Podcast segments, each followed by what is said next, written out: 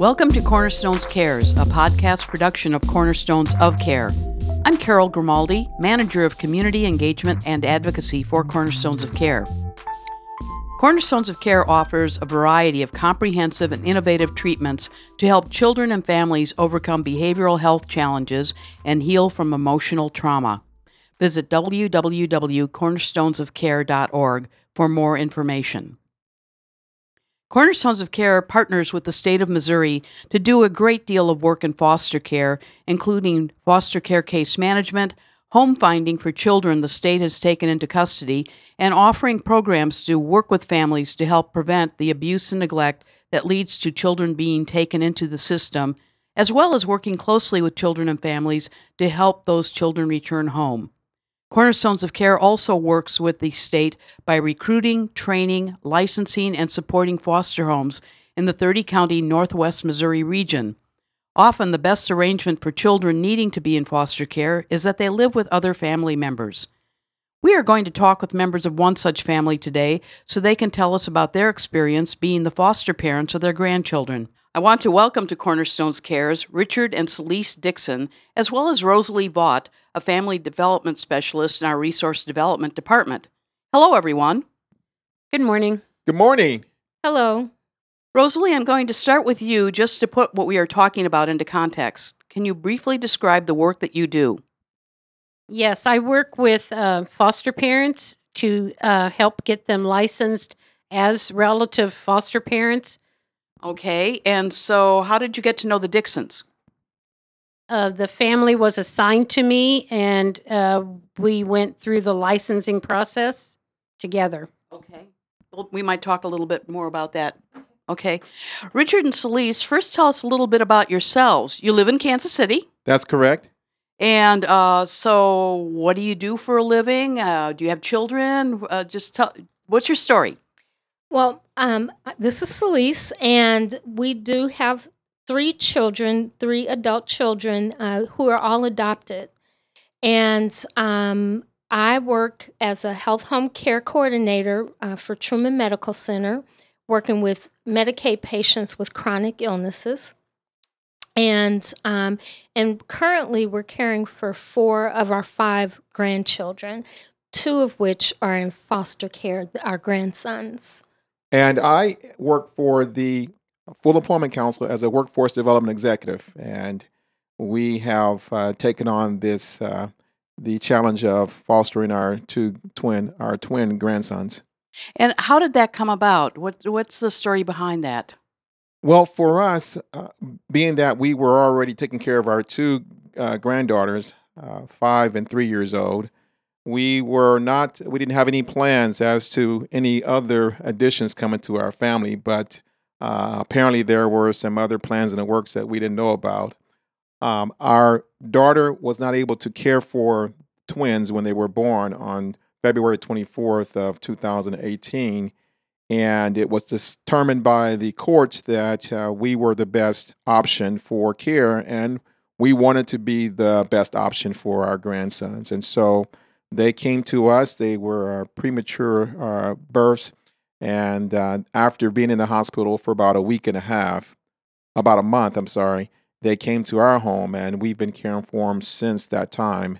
And uh, they just turned uh, five months old uh, last week. So it's that's been a transformational situation that we've been in. So, why did you decide to do this? Well, I think we just couldn't see them going anywhere else. Um, they had a need, um, and we wanted to help our grandkids. And I think, in addition to that, Saleese and I have we've been in a situation with uh, from thirty plus years with our own children. Um, actually, our third youngest child is actually Saleese's cousin and whose mom um, was uh, had MS and actually died from MS. And so we stepped up to the plate some 30, uh, 23 years ago with him, and we've we've always been put in a position where to step up to the plate to take care of our our loved ones. And so we saw this as an opportunity to step up to the plate and um, and to to take care of our loved ones here. How hard has it been? It's been challenging. So to go from two to four um, is uh, children is a big jump, and two infants who are on the same schedule or different schedules. It, it's been all of that, um, and a lot of late nights and early mornings. Um, so it's it's been difficult, and it's funny. We we look around at our friends who a lot of them are becoming empty nesters and we're f- refilling our nest. So uh, it's definitely a sacrifice and it's a decision. And, and I have to remind myself of that, that I chose this. No, nobody made me, you know, take on um, our grandchildren. We decided to do that.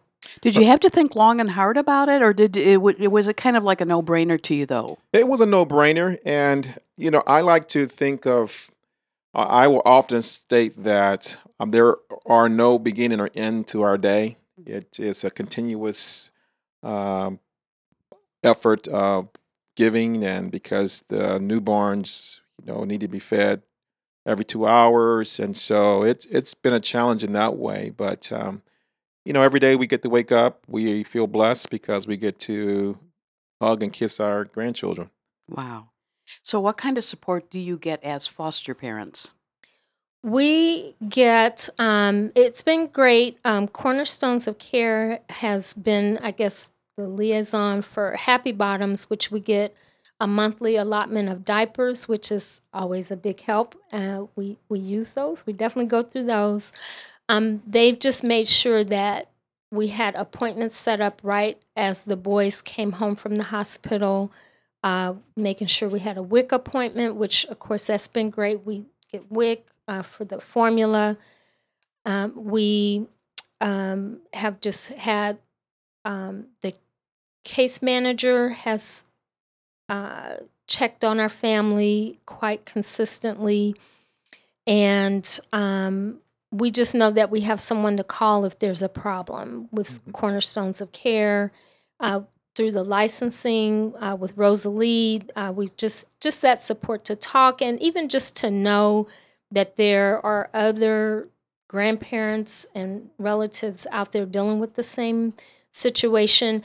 And uh, one other piece of uh, support that we've had has been parents as teachers, and they are currently, I think, trying to develop their grandparents program for grandparents who are parenting their grandchildren.